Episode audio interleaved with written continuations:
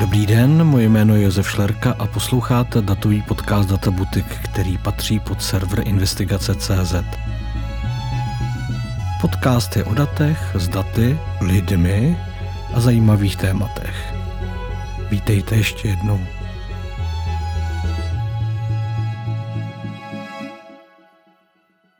Mým dnešním hostem je Matouš Pilňáček. Ahoj Matouši. Ahoj, dobrý den. Matouš je uh, pracovník Sociologického ústavu Akademie věd a my jsme společně s Matoušem ještě s Paulínou Tabery a Marie Heřmanovou dělali na výzkumu, který se týká vlastně konspiračních teorií, respektive toho, jakým způsobem a s čím jsou spojeny důvěra v konspirační teorie. Ten výzkum v době, kdy ten Tenhle podcast natáčíme ještě není publikovaný, až ho budete poslouchat, tak publikovaný bude.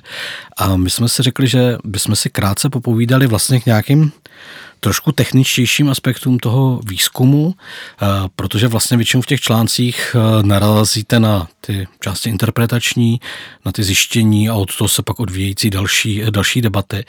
Ale málo kdy se eh, můžeme dostat tomu, že se bavíme o za prvé konstrukci toho výzkumu, ale za druhý taky o tom, co tam bylo vlastně datově překvapivý.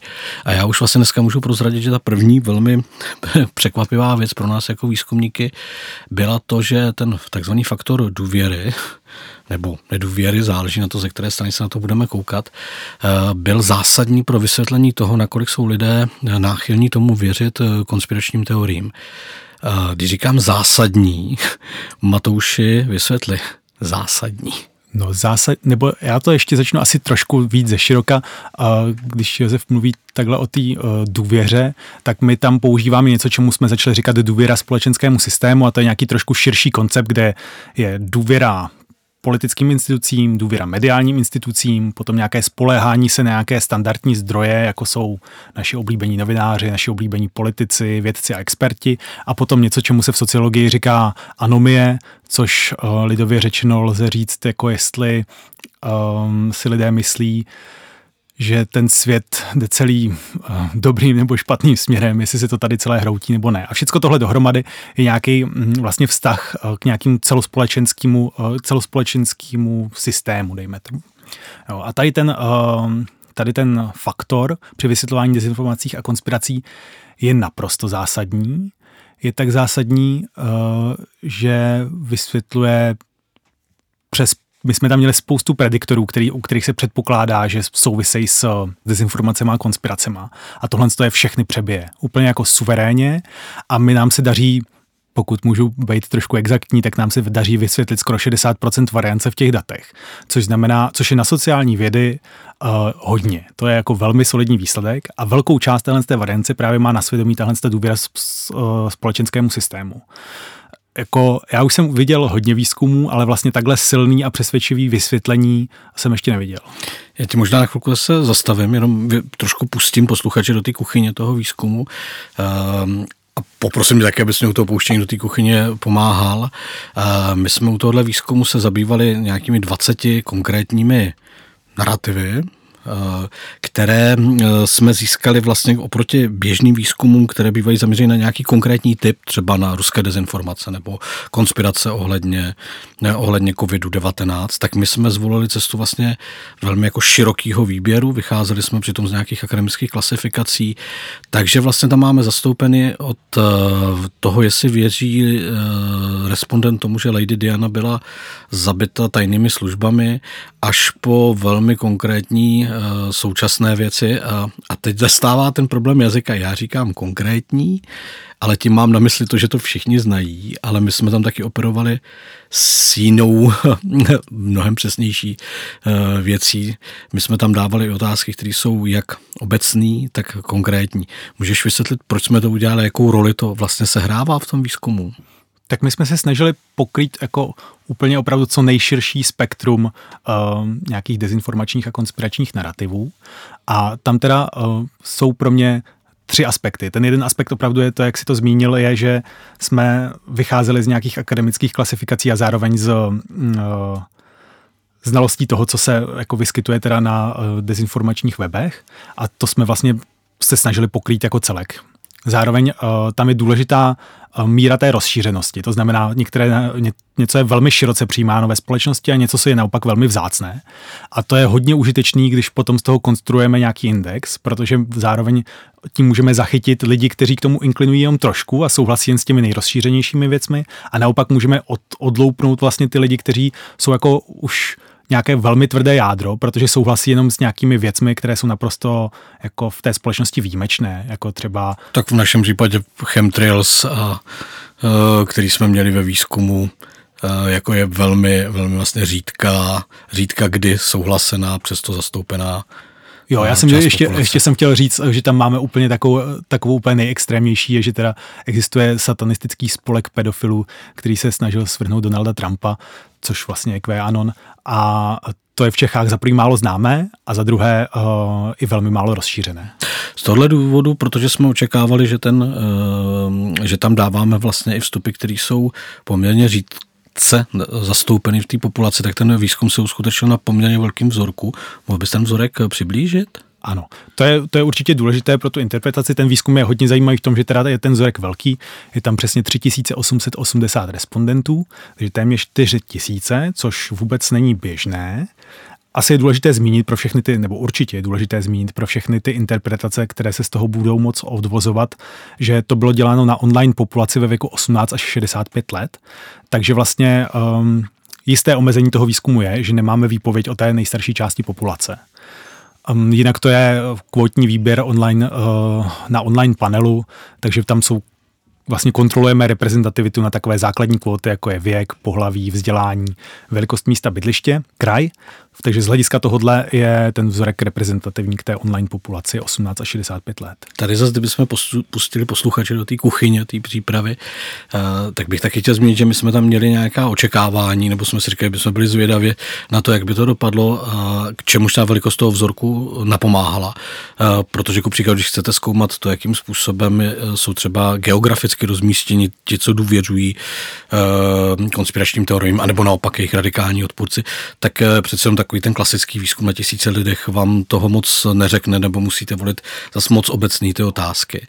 Ale přesto, a zase jak to dopadlo, si můžete přečíst na, na, na i rozhlasu a, a budete o tom místě slyšet z mnoha médií kolem. Ale ta další důležitá věc byla, že my jsme tam se rozhodli, že otestujeme jako celou uh, velkou palbu vlastně uh, možností toho, co by mohlo být nějakým způsobem spojeno uh, s důvěrou v konspirační teorie. Říkám to zejména proto, že vlastně i v odborné literatuře uh, se o to vede poměrně dlouhý uh, spor, my jsme vycházeli z nějakých metastudií, které, které se snažili kvantifikovat, kteří jsou vhodní kandidáti. Eh, představíš nám ty základní okruhy vlastně toho, co jsme tam všechno testovali, eh, s tím, že ne všechno se vlastně dostane teď do toho stávajícího publikování, ale určitě o tom budeme dál psát. Tak ta paleta je opravdu široká. Já jsem prošel poměrně hodně jako vědeckých studií, které se tomu věnují, zejména uh, teda důvěře v nějaké konspirace a potom i nějaké dezinformace. A musím říct, že asi takhle širokou paletu jsem ještě v žádné vědecké studii neviděl. Takže v tomhle tom je ten výzkum poměrně unikátní i v mezinárodním srovnání. My tam máme mm, hodně těch charakteristik. Jeden balíček uh, jsou důvěry, to znamená právě důvěra nějakým politickým institucím, mediálním, důvěra vědcům, důvěra ostatním lidem, to je jeden balíček. Druhý balíček je mediální chování. My jsme se neptali na konkrétní média uh, ve většině případů, ale spíš jsme se ptali na nějaké širší okruhy, jako jsou třeba obecně uh, tištěný tisk nebo deníky, týdeníky, um, potom zase velké spravodajské servery a postupně jsme přešli třeba k těm alternativním médiím, jako jsou um, třeba alternativní spravodajské servery, sociální sítě, um, potom třeba četovací aplikace a tak dále. Takže jsme si pokryli nějak to mediální chování, ne na úplně maximální míře podrobnosti, protože když se na to ptáte úplně konkrétně a zeptáte se na jedno konkrétní médium, tak vám vyjde strašně málo lidí, kteří to vlastně sledují. Takže jsme se na to dívali trošku obecněji. Takže uh, to je další okruh. A pak tam je vlastně uh, velká sada prediktorů, která se, které se zkoumají v sociálně psychologické literatuře zejména. A já to asi budu vyjmenovávat postupně. Za prvé to je úzkostnost, kdy se předpokládá, že úzkostnější lidé eh, víc mají tendenci věřit eh, zejména konspiracím. Taky nějaká potřeba struktury v životě, kdy máte pocit, že když uh, si potřebujete věci strukturovat a přicházíte k něčemu nejasnému, tak zase máte větší tendenci třeba si vytvářet konspirační teorie, které vám zase tu strukturu nějak vracejí zpátky do života. Potom tam máme takzvanou anomii. Anomie je termín ze sociologie, který už má velmi dlouhou teoretickou tradici, která sahá do 19. století a v podstatě to znamená jako nějaký rozpad norem, uh, řádu, pravidel a jak už jsem o tom tady mluvil, tak vlastně já bych to charakterizoval tak, jako že pocit, že všechno jde do kopru. Jo? A um, pseudovědecká přesvědčení, abych si ano, přihřál svoji polívčičku na to. Ono toho je poměrně hodně, takže je možný, že na něco zapomenu. Na ty já jsem sázel, sázel velmi. Můžete se těšit o tom, že se dozvíte, kolik lidí v Čechách věří tomu, že uh, pyramidy jsou důkazem toho, že nás navštívila mimozemská civilizace. A potom takzvaná ezospiritualita, kterou zkoumá hlavně kolegyně Marie Heřmanová. Ano, tam vlastně my jsme vyšli eh, z nějaké škály, která úplně, úplně precizně se to jmenuje jako Eco-Awareness Spirituality, uh, což vlastně znamená jako nějaký napojení se na to své okolí a na nějaké napojení na vyšší vědomí.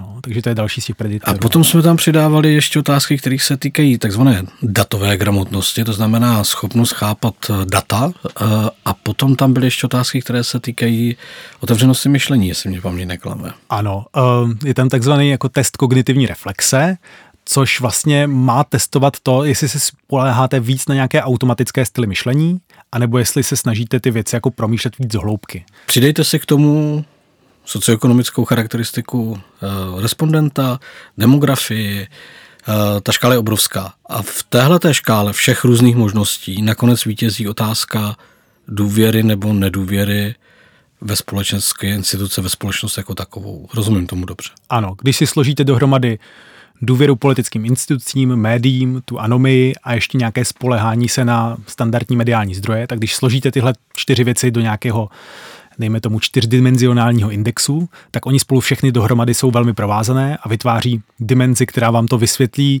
a vlastně ten zbytek eh, pokud se v tom nechcete moc rýpat, tak už ten zbytek můžete zahodit a už to máte celé vysvětlené. Když bychom se v tom chtěli rýpat, tak tam ještě bude co? Když teďka o tom takhle mluvím, tak to znamená, že se to vlastně jako uh, vloží uh, důvěra dezinformacím a konspiracím, s ní se udělá index a koukáme na to skrz uh, lineární regresy. A tam teda opravdu dominuje tenhle ten faktor, to, co tam, a je to nějaké vysvětlení prvního řádu, já bych jen zdůraznil, že tam jako nutně není jako čistá kauzalita, že to je pravděpodobně tak, že vlastně uh, tahle důvěra vám ovlivňuje dů, důvěru těm konspiračním a dezinformačním narrativům a je tam nějaká zpětná vazba, že zase, že se to vlastně jako je to nějaká, dejme tomu posilující se, posilující se smyčka, jo? takže tam jako není úplně jednoduchá kauzalita, ale ta souvislost tam je opravdu jako výjimečně silná. Eh, ta vysvětlení druhého řádu jsou třeba právě ta pseudovědecká přesvědčení nebo um, ta spiritualita ezoterická, to jsou vlastně věci, které jsou taky důležité, ale vlastně jsou až jako druhé v pořadí. Um, a potom třetí v pořadí by byla asi informační gramotnost a pak jsou všechny ty ostatní věci. Mm, děkuji moc krát. Já se zase vrátím k tomu výzkumu. Jedna z takových těch skrytých předpokladů, který se často objevuje v debatě o problematice konspirací a dezinformací, je strašně hezký, jak, eh, protože jsme pracovali v týmu a máme všichni malinko eh, jinak nastavený i ty definice samotných jako dezinformací a konspirací. Já mám daleko větší tendenci mluvit spíš o těch konspiracích, ale v té v akademické tradici bývá zvykem dezinformace a konspirace spojovat do toho jednoho velkého balíku. Ale přece jenom, když jsme v tom ranku, když se mluví o problematice dezinformací a konspiračních teorií a konspirací, tak se často zmiňuje, že ta společnost je nějakým způsobem jako polarizovaná, ve smyslu rozdělená do nějakých jako celků, kdy se jako, kdy na jedné straně stojí uh, dezoláti, na druhé straně stojí pražská kavárna, nebo z té druhé strany, když se koukáte, tak tam stojí ovce a uh, lidi, co prozřeli. A má to často v těch debatách jako, jako vyostřenou podobu. Já se nebudu ptát, že je, jestli je to pravda nebo ne, protože já ty data znám. Eh, nám se v těch datech ale ukázalo vlastně něco malinko jiného. Že to uh, nejde rozdělit do dvou polarit, který by uh, byly ostře od sebe oddělený, protože nám nakonec vyšlo vlastně těch skupin smyslu, o kterých se dá smysluplně mluvit sedm. Osm, no, osm. nebo tak. Osm. Ano. Os, o který se dá smysluplně mluvit. O, o který se dá smysluplně mluvit možná sedm, protože ta osmá skupina vlastně ní, jako se k tomu vůbec nevztahuje a téměř na všechno vám odpoví neví. A já jsem ještě zapomněl na jeden důležitý prediktor, jenom z té předchozí otázky, a to je mediální chování, kdy vlastně teda ty lidé, kteří víc věří mainstreamu, tak um, věří méně potom těm konspiracím a dezinformacím, tak to jenom uh, zpátky.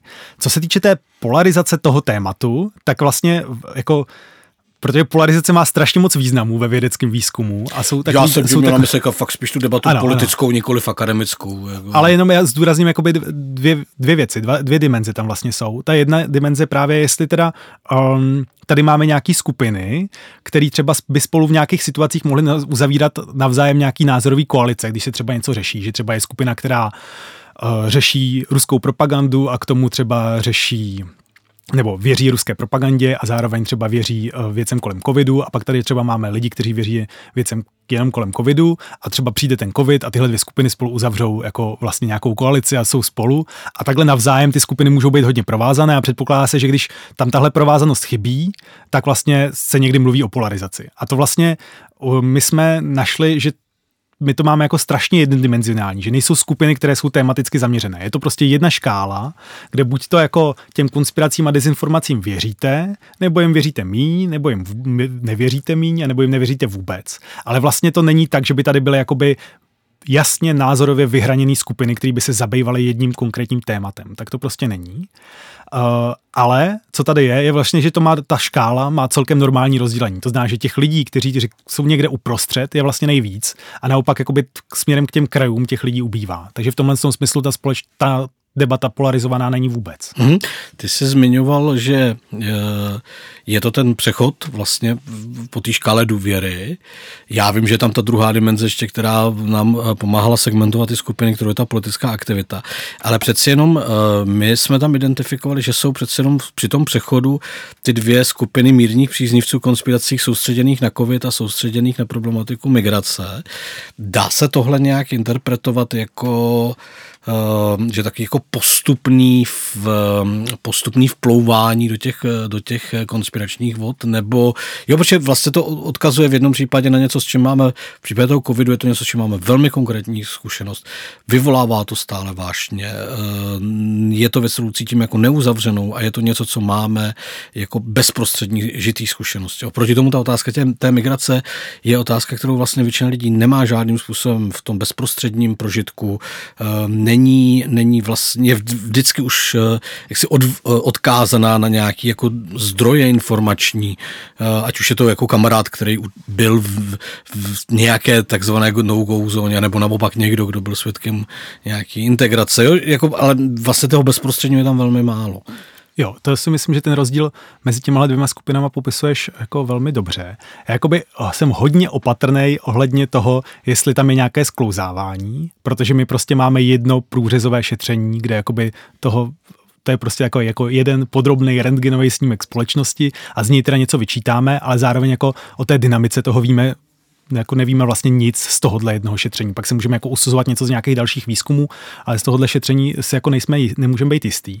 Tam, co je jako ten velký rozdíl mezi těma dvěma skupinami, je uh, politická angažovanost, právě proto, že teda to téma toho, té migrace vlastně je víc politické v tom smyslu, nebo oni jsou obě ty témata politická, jo, ale v tom je to téma právě ke kterému se můžete dostat vlastně skrz ty média, skrz tu politickou debatu daleko z nás. Ten covid je něco, co jsme si všichni prožili, takže k tomu tu politickou debatu uh, na té celospolečenské úrovni nepotřebujete. A ty skupiny se opravdu hodně liší v zájmu o politiku. Takže uh, ta skupina zaměřená na migraci, na konspirace kolem migrací, má uh, daleko větší zájem o politiku a zároveň má názor na většinu těch konspirací a dezinformací, na které jsme se ptali. A není to tak, oni v průměru, já teďka úplně si nejsem jistým přesným číslem, jo, ale třeba v průměru věří přibližně tak 6 až 7 z těch výroků, uh, z těch 20 jsme, výroků. Z těch 20, který jsme jim předložili a s těma zbyt, s tím os, ostatním jako spíš nesouhlasí. Když to ta covidová skupina, tak tomu zbytku ta věří tak jako podobnému číslu a těm ostatním u těch častěji jako neví, nemají na to názor. Jo. Což je jako důležitý rozdíl, protože jestli nějaká skupina, z tohohle by se dalo usuzovat, že jestli nějaká skupina má možnost jako spadnout potom do toho, do těch silných příznivců, což je nějaké jako tvrdé jádro kdy třeba věří až 14 výrokům z těch 20, tak eh, je to pravděpodobně ta covidová skupina, protože se můžete daleko s nás dostat od nevím k souhlasu, než od nesouhlasu k souhlasu. V otázce těch samotných jako konspirací eh, používáš ten, nebo používáme v tom výzkumu, počet výroků z těch 20, kterým ty lidé důvěřují.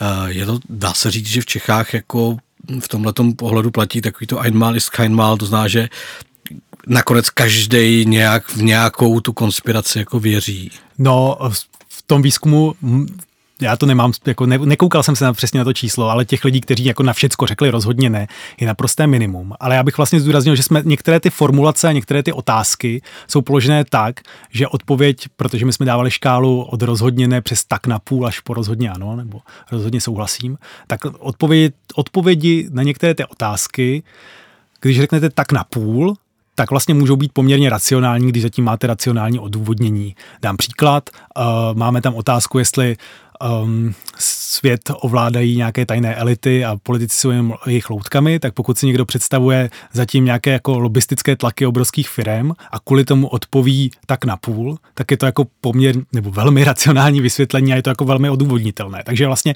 ne každá ta otázka vlastně nutně um, stojí tak, že když odpovíte rozhodně ne, tak jste ten nejracionálnější. Mm-hmm. Děkuju. Mě to samozřejmě dostává k, to, k té druhé otázce, která tam zaznívá.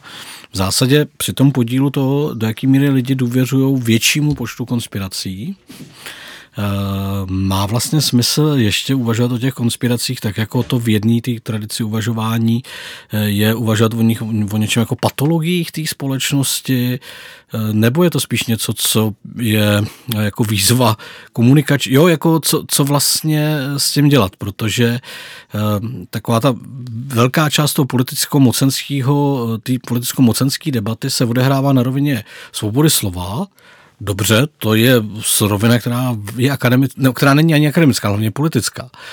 Ale vlastně tady v tom výzkumu se ukazuje provázanost důvěry, vysoké důvěry v množství konspirací, ať jsme úplně přesní, s vysokou mírou nedůvěry ve společnost.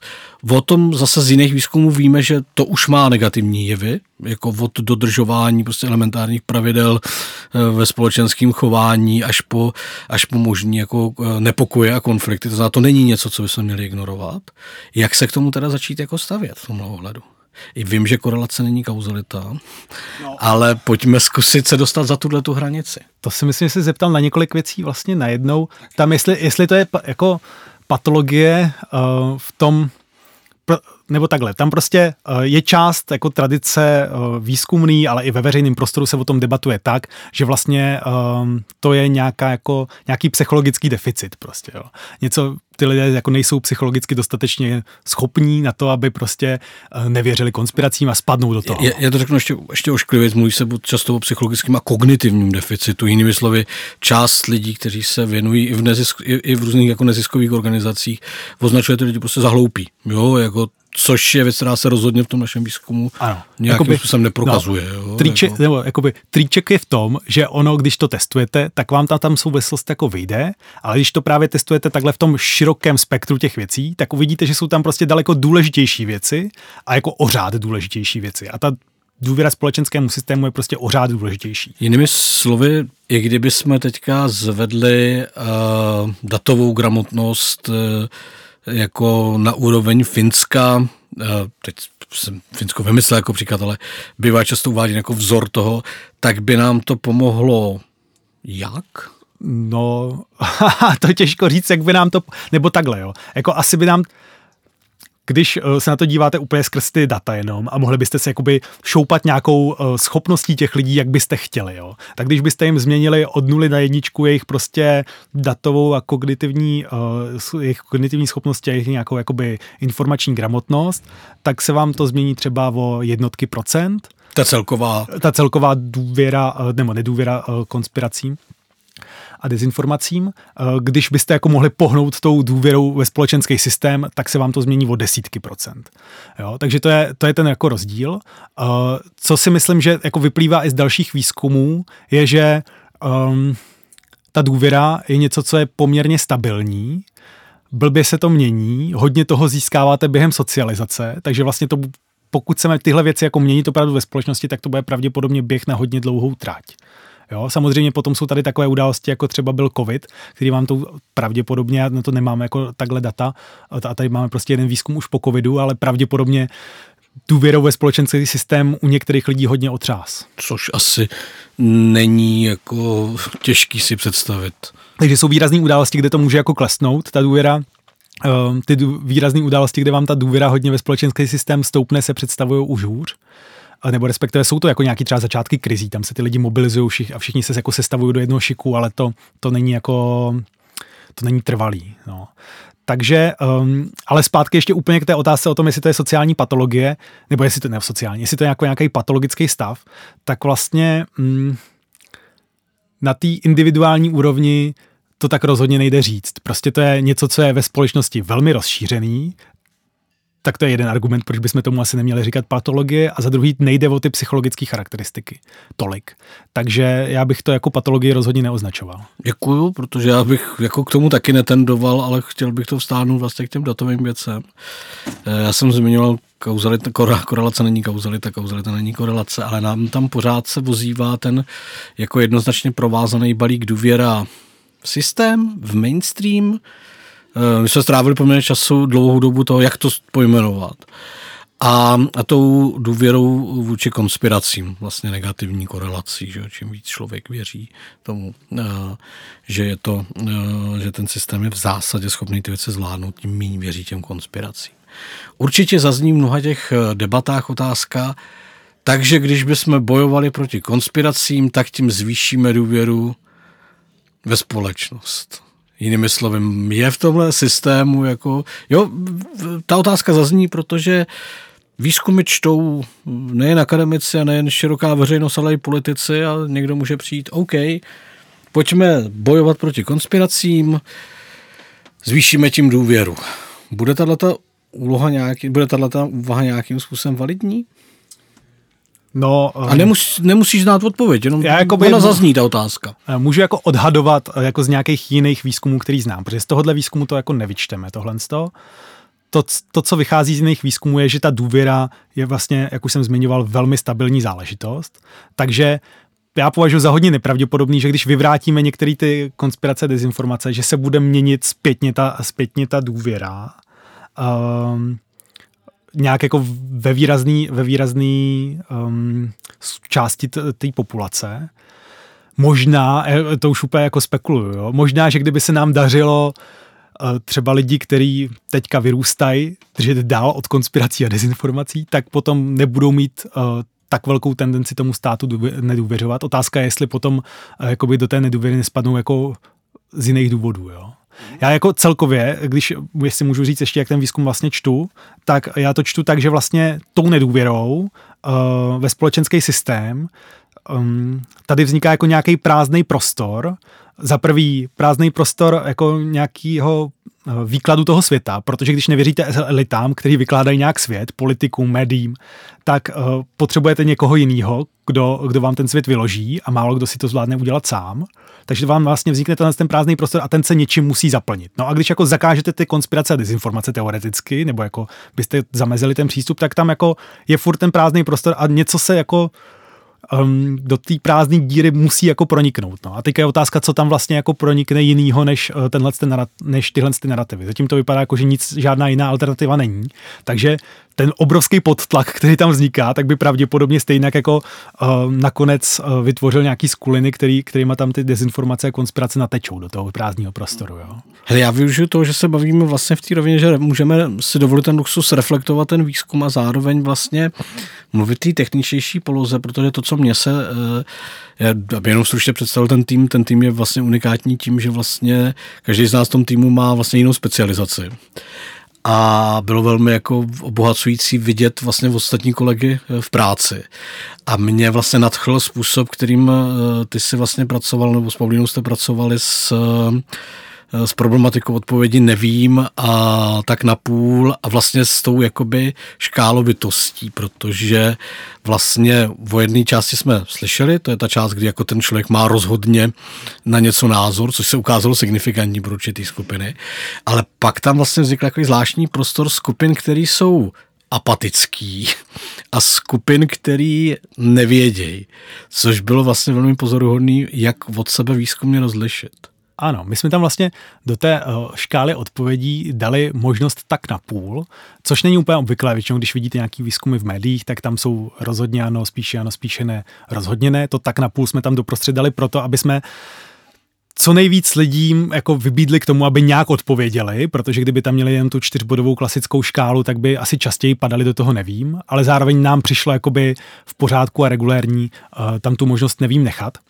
Takže tam byly jako obě a tam teda, uh, já jsem ještě nezmínil, my jsme identifikovali těch osm skupin a ty jsme identifikovali um, pomocí metody, která se jmenuje analýza latentních tříd, což je metoda, která se mimo jiné používala například ve výzkumu rozdělení svobodou před pár lety, který byl docela jako mediálně významný, taky pro český rozhlas. Takže tam to, tam to třeba posluchači můžou znát. A na té metodě je jako zajímavé, že eh, jedna její forma může zohledňovat, bere jako tu proměnu tak, že do ní můžete dát i, že to nemusí být škála ta proměna. Takže tam vlastně můžete přidat i to nevím, které stojí někde úplně jako mimo vlastně, jo. Což je uh, hrozně jako, to je taková jako metodologická fineska, kterou, kterou jsme jako použili tady a vlastně jsem ji asi ještě nikdy neviděl aplikovanou. Myslím si, že to je jako docela zajímavá metodologická inovace toho výzkumu.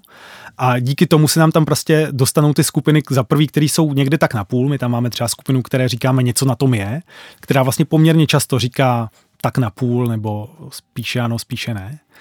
A pak tam máme skupinu těch apatických, který v průměru asi přibližně na 15 těch výroků řeknou nevím. A to nám vlastně vytváří jako ještě úplně druhou dimenzi celého toho výzkumu. Za prvé tam máme jako ten tu, ten eh, postoj vůči těm dezinformacím a konspiracím, který hodně souvisí teda uh, s důvěrou společenskému systému a to druhá interpretační dimenze je jako nějaký zájem o politické, případně společenské dění. Děkuji moc za vysvětlení, protože mě to fascinovalo jako konečně od sebe oddělit uh, tak, tak na půl a nevím. A měl jsem hroznou radost z toho, že to fungovalo. Když půjdu do finále té naší debaty o tom, o tom uh, výzkumu. Eh, dobře, teď máme spočítanou první fázi, otevřel jsem tam spousta otázek eh, do budoucna. Kdyby ty si teď stal znovu na začátku toho výzkumu a chtěl bys si navrhnout jako jak do budoucna měl, nebo respektive ani ne na začátku, kdyby teď na konci toho výzkumu, kdyby si měl tu možnost uh, pokračovat dál výzkumně, co by byly ty směry, kam by se ty zaměřil jako člověk, který vlastně se věnuje dlouhodobě té otázce důvěr a jejich fungování v té společnosti? To není to eh, jenom pro to není sales pitch jako pro český rozhlas, který eh, výzkum, výzkum eh, z velké části financoval, z většiny financoval, ale jenom je to fakt jako hypotetická otázka, že člověk na konci si říká fajn a teď bych chtěl ještě vědět tohle, chtěl bych se jít podívat tam, zajímalo by mě, protože já se vždycky na konci každého výzkumu a taky už jsem u pár byl, říkám a teď bych chtěl to samý za rok ale nevím, jestli je to ta samá jako tužba, kterou jako, jsou tam nějaký, Jsou tam nějaký uh, otázky, které by mě jakoby, uh, třeba zajímaly v podobném typu výzkumu, který bych třeba rozšířil do dotazník a tak, ale vlastně mě ten výzkum teda jako strašně zaujal, byl jsem do toho úplně ponořený, nastupoval jsem do špatných tramvají a tak, když jsem, když jsem viděl ty výsledky, byl jsem z toho jako úplně, uh, fakt takhle, takhle zajímavý výsledky jsem jako viděl málo kdy, možná skoro nikdy. A uh, když jsem ty výsledky viděl poprvé, tak jsem si říkal, kdybych měl neomezený teďka rozpočet, dostal bych strašně moc peněz a prostě 10 let na výzkum, tak bych udělal to, že bych eh, teďka oslovil 2000 lidí, kteří teďka vstupují do dospělosti a sledovali 10 let. A zajímalo by mě vlastně, jak se ty lidi vyvíjejí a který ty lidi se vlastně jakoby eh, dostanou k tomu, že teda nevěří tomu uh, společenskému systému a zároveň začnou věřit těm dezinformacím a konspiracím a co tam na tom začátku stojí a vlastně to jako sledovat takhle jako v průběhu. Ale obávám se, že to je fakt jakoby, no, že takhle, jak jsem popsal ten design výzkumu, že to je asi jako opravdu jediný design, jak to, jak to popisovat. Tak kdyby náhodou mezi posluchači byl nějaký jako filantrop, který by nevěděl, co No, vlastně s docela velkým objemem peněz, eh, tak eh, ať se Matoušovi ozve. Já jenom na závěr chci říct, že ten výzkum je i unikátní v tom vlastně nějakým způsobem byl poskládaný, nejen poskládaný ten tým, ale vlastně institucí, které na něm spolupracovali, protože je to vlastně společný výzkum veřejnoprávního média, serveru investigace.cz z toho mediálního prostoru, který se dlouhodobě věnuje mapování té konspirační a dezinformační scény. Zároveň ale Akademie věd a Univerzity Karlovy který společně vlastně v rámci projektu takzvaného Siri, já si nikdy nezapamatoval správnou, správnou dekompozici té zkratky, ale zjednodušeně řečeno jednotky rychlého vědeckého nasazení, jak se o tom vtipně mluvívá, ne ze skupiny lidí, která se má věnovat výzkumu prostě hrozeb v té společnosti. Siri znamená akronym pro systémová rizika. Ano, skupiny Siri, který je, která se věnuje systémovým rizikům, vlastně společně Eh, na relativně vlastně krátké ploše od eh, prvních eh, rozhovorů do celkového publikování vytvořili výzkum, který je svým způsobem světově unikátní. Ano, já si troufám tvrdit, že ano. To je takový hezký sebechvalný konec našeho podcastu. Před popravou bývá šance na poslední přání. Před koncem rozhovoru by mohlo být zavedena něco jako právo na poslední odpověď, na, na níž ještě otázka nezazněla. Je něco, co by si chtěl k tomu výzkumu ještě dodat? Protože podotýkám, eh, myslím si, že eh, tady je to prostředí, kde nemusíme věci zjednodušovat. No, já si myslím, že jsme zvládli vlastně úplně všechno. Takže, tak super. Takže dobrý. Děkuji moc krát Matouši za to, že jsi přišel. Já děkuji taky za pozvání.